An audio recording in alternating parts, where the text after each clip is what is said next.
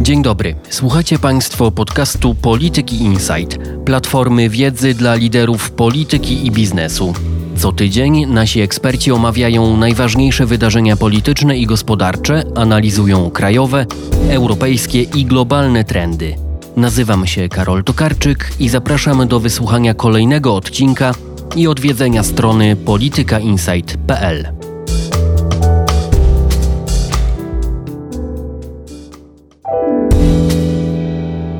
27 lutego w Warszawie ma odbyć się protest rolników. Tak zapowiedział Sławomir Izdebski z rolniczego OPZZ-u. Fala rolniczych protestów trwa w Polsce od 9 lutego, a w innych krajach Unii Europejskiej podobne akcje odbywają się już od stycznia. Czy i jak wygląda wspólny mianownik polskich i europejskich protestów?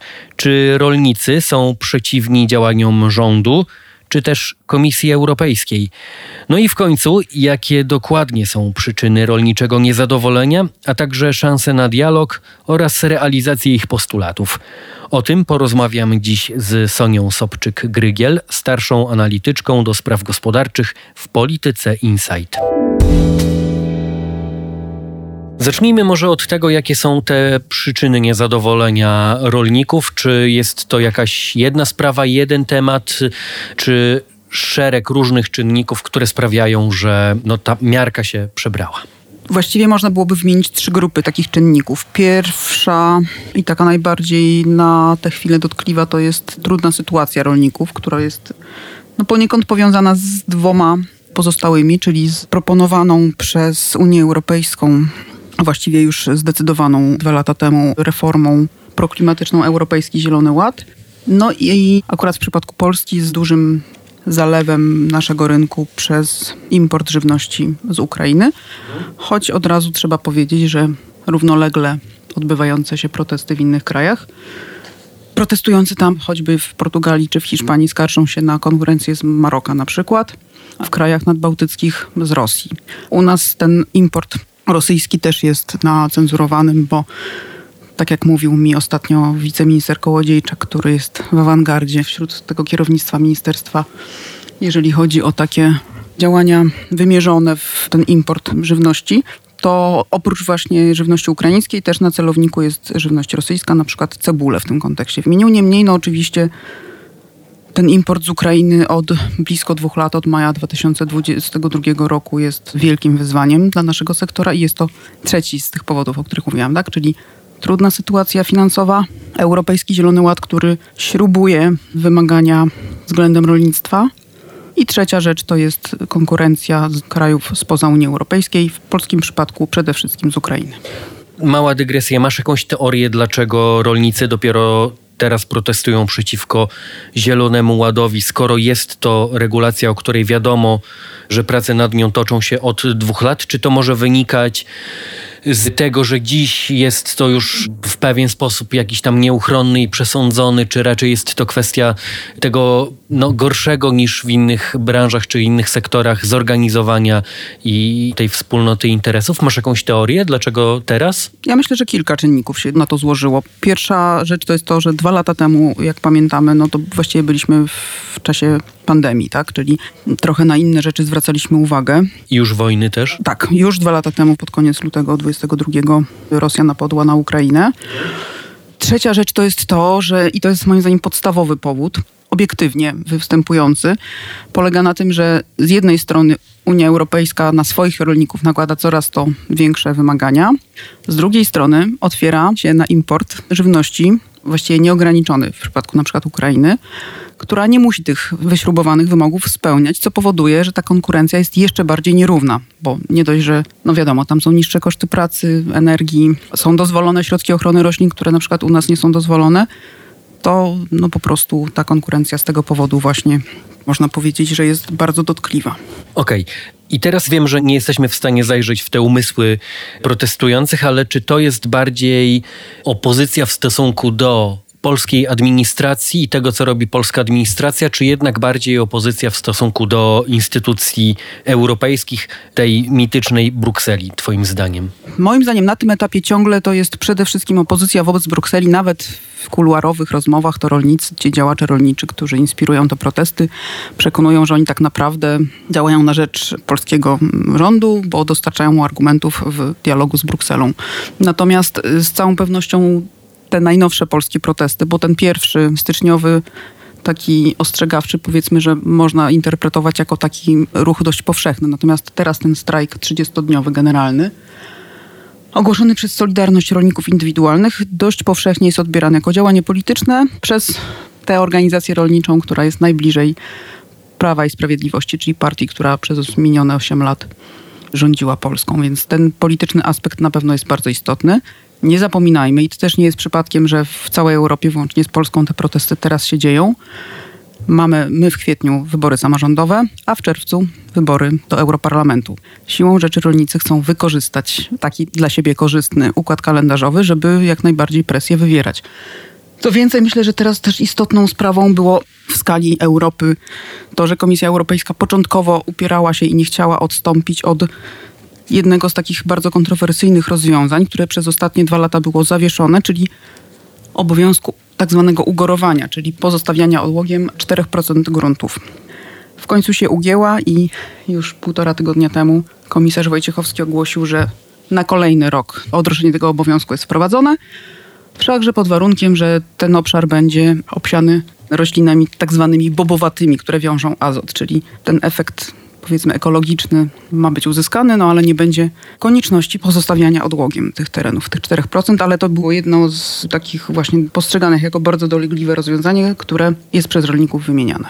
Okej, okay. z jednej strony mamy, o ile dobrze pamiętam, niedzielne wystąpienie Donalda Tuska, który rozpoczął kampanię samorządową. Tam na tym wystąpieniu w Morągu, o ile dobrze pamiętam, był też wiceminister Kołodziejczak.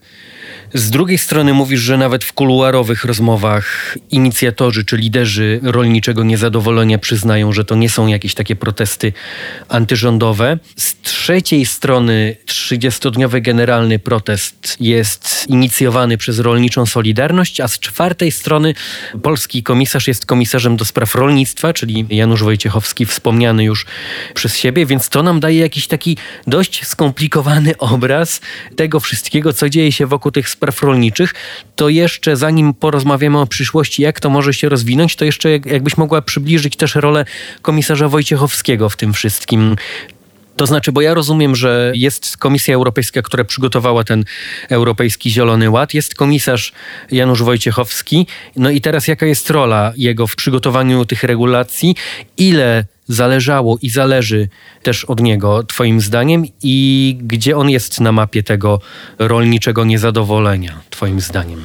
Może zacznę od końca. Mianowicie ostatnio, i to mniej więcej no, zaczął zmieniać w cudzysłowie front w maju, i to w stosunku do przede wszystkim do importu żywności z Ukrainy, bo pierwotnie akcentował to, co jest zgodne z prawdą, że na przykład Polska więcej do Ukrainy eksportuje niż importuje. No a potem już stał się zwolennikiem utrzymania tego embarga, na które do września zeszłego roku Unia Europejska się zgodziła, no ale pozostał w mniejszości, został przegłosowany.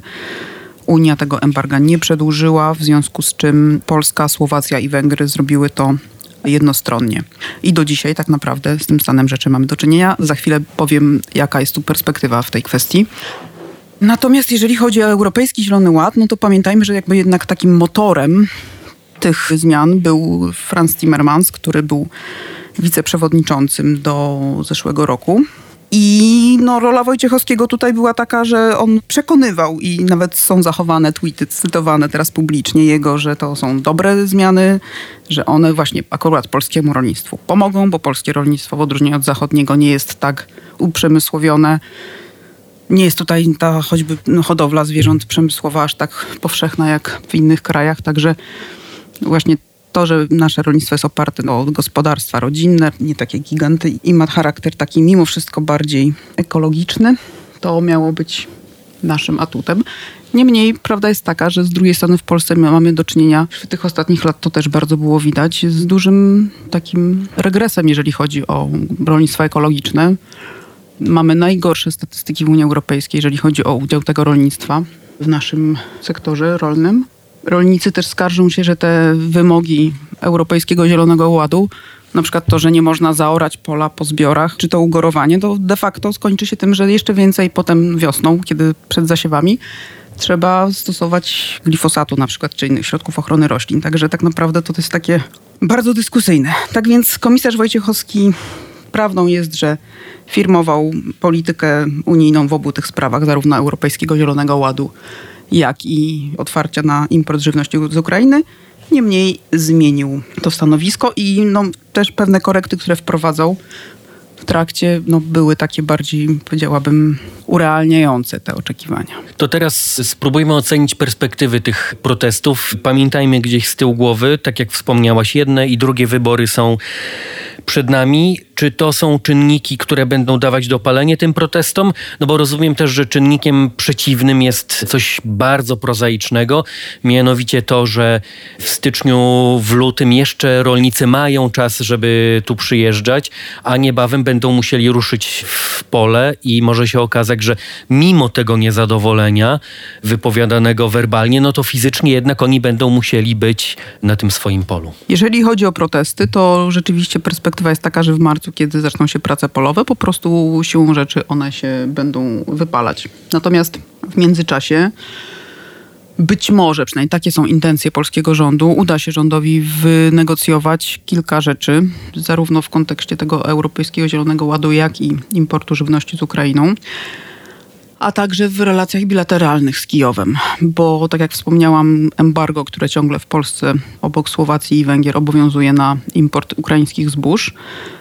Zakładam, że po wyborach samorządowych, o czym od początku, od jesieni piszę, że przed wyborami byłoby to bardzo trudne politycznie, ale zakładam, że ono zostanie finalnie zniesione na rzecz wprowadzenia licencji tak zwanych, które w tej chwili już obowiązują w relacjach Ukrainy z Bułgarią i Rumunią. I w intencji strony polskiej te licencje mają obejmować import nie tylko zbóż, ale również innych produktów tak zwanych wrażliwych, czyli na przykład mięsa drobiowego, na przykład jajek, na przykład cukru, który w ogromnych ilościach tutaj w ostatnim czasie trafia, czy owoców miękkich. To są takie grupy najwrażliwszych produktów, w których producenci najbardziej skarżą się na tę ukraińską konkurencję. Te rozmowy są w toku. Właściwie na bieżąco odbywają się y, wideokonferencje naszego ministra rolnictwa z jego ukraińskim odpowiednikiem Mykołą Solskim. Techniczne szczegóły są dopinane, także zakładam, że gdzieś wiosną powinniśmy doczekać się wprowadzenia tego rozwiązania. Równolegle strona polska zabiega o to, żeby umowa o wolnym handlu żywnością między Kijowem a Brukselą, aby przedłużenie do czerwca 2025 roku było bardziej restrykcyjne niż to jest w tej chwili. Już Komisja Europejska zgodziła się, aby towarzyszyły tej umowie przedłużonej tak zwane środki ochronne. To pozwoli na to, żeby w momencie zaburzenia sytuacji na rynku pojedynczego kraju można było interweniować. Do tej pory komisja patrzyła na całą 27. Druga kwestia to jest wprowadzenie swego rodzaju limitów na właśnie te wrażliwe produkty, o których przed chwilą powiedziałam. Niemniej tutaj kością niezgody jest to, według jakich okresów wyliczane będą te limity, ponieważ propozycja Komisji Europejskiej, komisarza Dąbrowskisa przewiduje, że punktem odniesienia będzie import z lat 2022-2023. To był już bardzo wysoki powojenny import po tym, jak Unia otworzyła swój rynek. Natomiast polski rząd zabiega o to, aby również te lata przedwojenne uwzględnić w tym, żeby po prostu te limity były niższe. Także to są rzeczy, o które w tej chwili toczy się gra. Pozostaje mieć nadzieję, że w związku choćby właśnie z kalendarzem politycznym, są szanse na to, że to się uda pomyślnie rozwiązać. A jest Twoim zdaniem szansa na zbudowanie jakiejś takiej większej koalicji wokół tych rozwiązań? Bo rozumiem, że krajów, które graniczą z Ukrainą nie jest dużo. Jesteśmy my, Słowacja, jest Rumunia. Rozumiem, że być może jakąś wrażliwość wykazują jeszcze kraje regionu, ale na przykład właśnie taka Francja, Holandia, czy na przykład Niemcy nie mają tego problemu. Wspomniałaś, że Hiszpanie mają problem z Maroko. Domyślam Się, że też ten Zachód Unii Europejskiej ma większą wrażliwość też dotyczącą tego, co dzieje się w krajach Mercosuru, w Ameryce Południowej. Każdy ma problem z kimś innym i czy te problemy są jakieś takie też podobne i czy one twoim zdaniem dają jakąś, czy mogą dać szansę na wypracowanie jakichś podobnych, spójnych ze sobą rozwiązań w przyszłości, czy to jest jednak taka układanka nie do pogodzenia? No, poniekąd rzeczywiście jest to bardzo trudne, żeby te często sprzeczne interesy pogodzić. Z drugiej strony, no jednak ciągle jestem zdania, że obecna polska ekipa rządząca ma dużo silniejsze karty w ręku niż poprzednicy. Po prostu ma silniejszą pozycję. Też jest taki właśnie politycznie dobry moment na to, żeby jednak próbować coś wywalczyć. Mnie się wydaje, że mimo tego, że tradycyjnie no, Francja akurat w tym obszarze konkurowała z Polską. Powiedzmy, że też były obawy przecież w 2002-2003 roku, kiedy negocjowaliśmy warunki naszego członkostwa właśnie choćby z tamtej strony o konkurencję ze strony polskiego rolnictwa. Natomiast jeżeli spośród tych dużych krajów, to właśnie wydaje mi się, że największy potencjał na współpracę mamy tutaj, jeżeli chodzi o Francję. Natomiast w przypadku Portugalii czy Hiszpanii po pierwsze, oni są bardzo daleko, po drugie, tam jest silny przemysł mięsny, a to oznacza, że potrzebują dużo zbóż na paszę, co oznacza, że w ich interesie jest to, żeby ten import był otwarty, tak? Więc tutaj rzeczywiście jest ta sprzeczność bardzo wyraźna. Z trzeciej strony, jeżeli chodzi o Niemcy, to po pierwsze, tam tak, minister rolnictwa jest z Partii Zielonych, po drugie, Niemcy bardzo dużych szans upatrują dla swojego przemysłu, na przykład motoryzacyjnego właśnie w umowie Mercosur i to jest dla nich najważniejsze, co z kolei budzi wielki opór we Francji, ale również w Polsce. Nawet przypomnijmy, że Polskie Stronnictwo Ludowe, z którego wywodzi się trzon obecnego składu Ministerstwa Rolnictwa, z kierownictwa resortu, PSL oficjalnie w programie swoim ma zapisany sprzeciw wobec umowy z Mercosurem, więc no tak jak powiedziałam, wydaje mi się, że jeżeli któryś z tych dużych krajów potencjalnie może być naszym sojusznikiem w tych sprawach, to jest to właśnie Paryż. To jeszcze e, mały wątek polityczny, a jak widzisz premiera Tuska otwierającego kampanię samorządową i mówiącego męczcie wiceministra Kołodziejczaka, to jest bardziej wasz człowiek niż mój, to widzisz, że te tematy rolnicze będą istotne w kampanii samorządowej i że to nie jest tak, że rządząca obecnie koalicja jest jakaś taka bardzo spójna w tym temacie, tylko to chyba trochę, przynajmniej z mojego punktu widzenia, wygląda tak, jakby jednak ta platforma czy ta koalicja obywatelska próbowała rywalizować o tych wyborców z trzecią drogą i z polskim stronnictwem ludowym. Jak ty to widzisz, jak ty to oceniasz? No to jest ciekawe. Z pewnością można dostrzec swego rodzaju rywalizację i to, że na pewno bardzo pan minister Kołodziejczak jest taki aktywny i no dużo... Bo tu, bo tu Platforma nie miała wcześniej asów jakichś w rękach. Nie miała, nie? to prawda. Na ile to będzie niekorzystne dla PSL-u, to trudno mi to przewidywać, bo mnie się wydaje, że większe szanse po prostu Platforma ma na to, aby zagospodarować taki elektorat, który do tej pory był oddany innym formacjom. PSL raczej z tego, co dotychczas można było obserwować, ma wiernych po prostu swoich wyborców. Także tutaj nie wiem do końca. Niemniej z całą pewnością Platforma próbuje poszerzyć bazę. Nie chce być już wyłącznie partią miasteczka Wilanu w cudzysłowie, ale rzeczywiście taką partią ogólnopolską i wydaje się, że rzeczywiście ta aktywność ministra Kołodziejczaka może tutaj być dla nich dobrym prognostykiem, aczkolwiek Przekonamy się, ponieważ przypomnijmy, że jednak Prawo i Sprawiedliwość poparcie na wsi miało bardzo silne. I to może być jednak za krótki okres, żeby to się zmieniło. Okej, okay, to jeszcze te wątki związane z Zielonym Ładem. A może to całe zmartwienie rolników o redukcję emisji, którzy też podkreślają, że to jest mniej niż 1% emisji w ogóle Unii Europejskiej.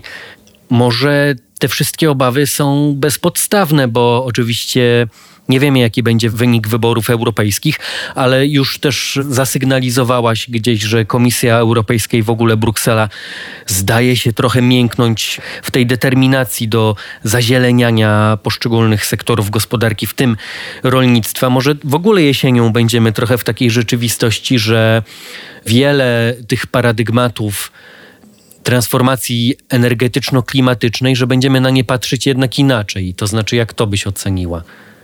To wszystko zależy od tego, jaki będzie układ sił po wyborach europejskich. Jednak ja zakładam, że no, Europejska Partia Ludowa pozostanie najsilniejszą formacją.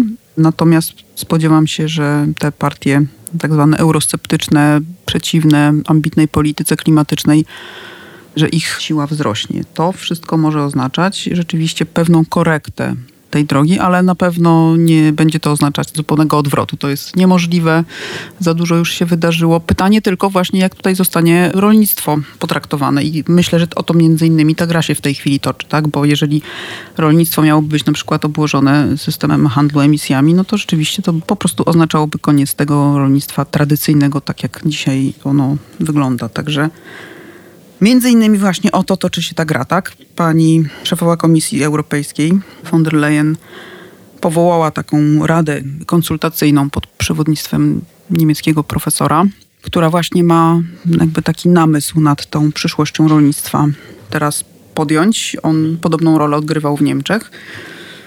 Zobaczymy, no, jaka będzie konkluzja. Ja spodziewam się złagodzenia tego kursu, ale nie odwrotu od niego. Okej, okay, skoro długoterminowo jakoś mam podobne spojrzenie na to, to znaczy długoterminowo pewnie gdzieś te emisje, może nie trzeba będzie ich zerować akurat w tym sektorze, może inne sektory jakoś nadrobią za rolnictwo, no ale i tak w perspektywie 20 lat pewnie, czy 15 czeka nas znaczące obniżenie, czy próba obniżenia emisyjności tego sektora. W takim razie, co to oznacza dla rolnictwa, jak ono się zmieni, jak ono się może zmienić? Profesor Piątkowski mówi, że Lubelszczyzna i Podkarpacie powinny stać się Polską, Holandią, to znaczy, czy to jest w ogóle możliwe? Czy nasze też rolnictwo w Polsce może się zmienić? I jeżeli tak, to co by to musiało oznaczać dla tego naszego rolnictwa? Ja myślę, że ono się zmienia ciągle, mimo wszystko, i będzie się zmieniać. To, że w tej chwili PSL kieruje tym obszarem w państwie, będzie oznaczało między innymi większe preferencje, większe wsparcie państwa dla no po prostu takich towarowych gospodarstw. Mhm. PiS miał wizję taką, żeby przede wszystkim chronić gospodarstwa rodzinne, natomiast dla PSL-u ten rachunek ekonomiczny na pewno też ważną rolę pełni i tego się należy spodziewać. Zakładam, takie były zapowiedzi wcześniejsze, że będą próby skłonienia rolników do takiego większego współdziałania. To jest czy spółdzielczość, czy jakieś inne tego rodzaju przedsięwzięcia, one też bardzo by rolnikom pomogły. Co do już samego profilu produkcji, no to siłą rzeczy wydaje się, że z czasem, choćby właśnie ze względu na te wymogi ekologiczne, jak i coraz jednak ważniejszy, obiektywnie, dobrostan zwierząt, no to należy się spodziewać, że ta epoka tego przemysłowego chowu jednak z czasem się skończy, aczkolwiek myślę, że to może być jeszcze długa perspektywa. Tak, ja tu mam zdanie odrębne, bo jakby drugim wektorem w drugą stronę jest właśnie chyba ta Ukraina, prawda? To znaczy, że tam są te duże ilości zboża, czyli jakby naszemu rolnictwu z kolei pomogłoby przestawienie się na hodowlę Są takie zwierzęce. opinie, że to jest rzeczywiście jakaś opcja, w związku z tym, że nie mamy szans konkurować z Ukrainą, która ma czarnoziemy. Niemniej zwracam uwagę, że choćby w Japonii ciągle uprawia się ryż, nie z powodu tego, że tam się to opłaca, tylko z powodu tradycji i bezpieczeństwa żywnościowego. Po prostu żywność, podobnie jak woda, jak energia, to jest takiego rodzaju zasób, który dobrze jest mieć w, jakby w swojej dyspozycji, prawda? Więc z tego powodu nie spodziewam się, że my kompletnie abdykujemy, zrezygnujemy z produkcji roślinnej na rzecz choćby zwierzęcej, która tak naprawdę ma właśnie jednak jakąś określoną perspektywę. Tak, to na koniec jeszcze jakbym cię miał skłonić do jakichś refleksji dotyczących tego, co nas czeka. Wojna cały czas jest jedną wielką niewiadomą, ale powiedzmy przy jakimś założeniu, że Ukraina będzie powoli, ale jednak przesuwać się w stronę Unii Europejskiej, czeka nas bardzo duże wyzwanie, jakim będą negocjacje akcesyjne, a zakładam, że jednym z ważniejszych tutaj tutaj zagadnień, problemów czy wyzwań będzie właśnie próba włączenia tej wielkiej gospodarki w sektorze rolniczym i czy to może z kolei jakoś wpłynąć na rolnictwo ukraińskie, czy jednak ono jest tak silne, że będzie musiało wymusić jakąś zmianę w rolnictwie europejskim? To znaczy, innymi słowy, co Twoim zdaniem oznacza akcesja Ukrainy do Unii Europejskiej pod kątem właśnie sektora rolniczego? To wszystko zależy od tego, jak te negocjacje się potoczą. Z tego, co słychać ze strony polskich rolników, działaczy rolniczych i polityków, którzy się tymi kwestiami zajmują, no raczej stanowisko polskie będzie takie, że powinny być długie okresy przejściowe, jeżeli chodzi o pełną taką swobodę. Natomiast O tyle się zmieni ukraińskie rolnictwo, że no po prostu będzie musiało zacząć stosować te same wymogi w momencie, kiedy ta akcesja nastąpi. Bezwzględnie będzie to bardzo trudny obszar w tych negocjacjach. Myślę, że może być nawet najtrudniejszy, no bo rzeczywiście tak jak się słyszy, Ukraina byłaby sama w stanie wyżywić całą Unię, tak? No więc jakoś trzeba te interesy pogodzić. Niemniej tu jestem optymistką i uważam, że dla dobra wspólnego Ukraina musi znaleźć się w Unii Europejskiej. Jakiś kompromis rozsądny, taki na zasadzie win-win uda się wypracować. Bardzo często też zwraca się uwagę na to, że Ukraina no, poniekąd przestawiła swój eksport z krajów tych bardziej odległych, gdzie podobno ponad 50% rynków utraciła, na Unię Europejską. No, stało się to w bardzo szybkim tempie. To taka swoista doktryna szoku nastąpiła. No i siłą rzeczy to budzi duży ferment. I no, na pewno będzie to ciążyć, bo to jest trochę tak, że krótkoterminowo ten zysk z tego na pewno jest, natomiast jak to będzie działać w przyszłości, to nie jestem taka pewna, czy to będzie korzystne. Przy czym w jakimś takim życzeniowym świecie i będzie to jakoś też na pewno trudne zadanie przy odpowiedniej koordynacji wśród krajów Unii Europejskiej, to te zasoby Ukrainy można byłoby też wykorzystać do próby zbudowania przez Unię Europejską już razem z Ukrainą też jakiegoś wpływu na to, co dzieje się właśnie w tych biedniejszych krajach kontynentu afrykańskiego, gdzieś też w Azji. Tylko rozumiem, że to, takie rzeczy łatwo się mówi i wymyśla, o wiele trudniej jest to zorganizować. No choćby z powodu kosztów transportu o wiele taniej jest wyeksportować to do sąsiedniego kraju niż na drugi koniec świata. Nie zmienia to faktu, że rzeczywiście, no na przykład Marek Sawicki takie wizje przedstawia, że Rzeczywiście mamy problem z kryzysem migracyjnym, mamy kryzys klimatyczny powodujący, że coraz trudniej się żyje w krajach południa. W związku z czym Unia Europejska powinna nastawić się na to, żeby tam to bezpieczeństwo żywnościowe zapewnić. No ale to też można by znaleźć 100 argumentów przeciwko takiemu podejściu. Z całą pewnością rzeczywiście dobrze byłoby, aby ten ukraiński eksport trafiał w jak największym stopniu na rynki trzecie. Co nie zmienia faktu, że również nasi producenci powinni starać się i tutaj rozumiem, że jest taka intencja, żeby polska dyplomacja gospodarcza bardziej aktywnie też o to zabiegała, żeby coraz większy udział był naszego eksportu również właśnie nie tylko do Unii Europejskiej, która odbiera ogromną jego część jak do tej pory, ale właśnie również do krajów bardziej odległych. Okej, okay, tu przerywamy, ale nie kończymy naszej rozmowy, bo pewnie ten temat jakoś będzie wracał czy w kontekście wyborów samorządowych, czy też europejskich. Sonia Sobczyk-Grygiel, bardzo dziękuję za rozmowę. Dziękuję.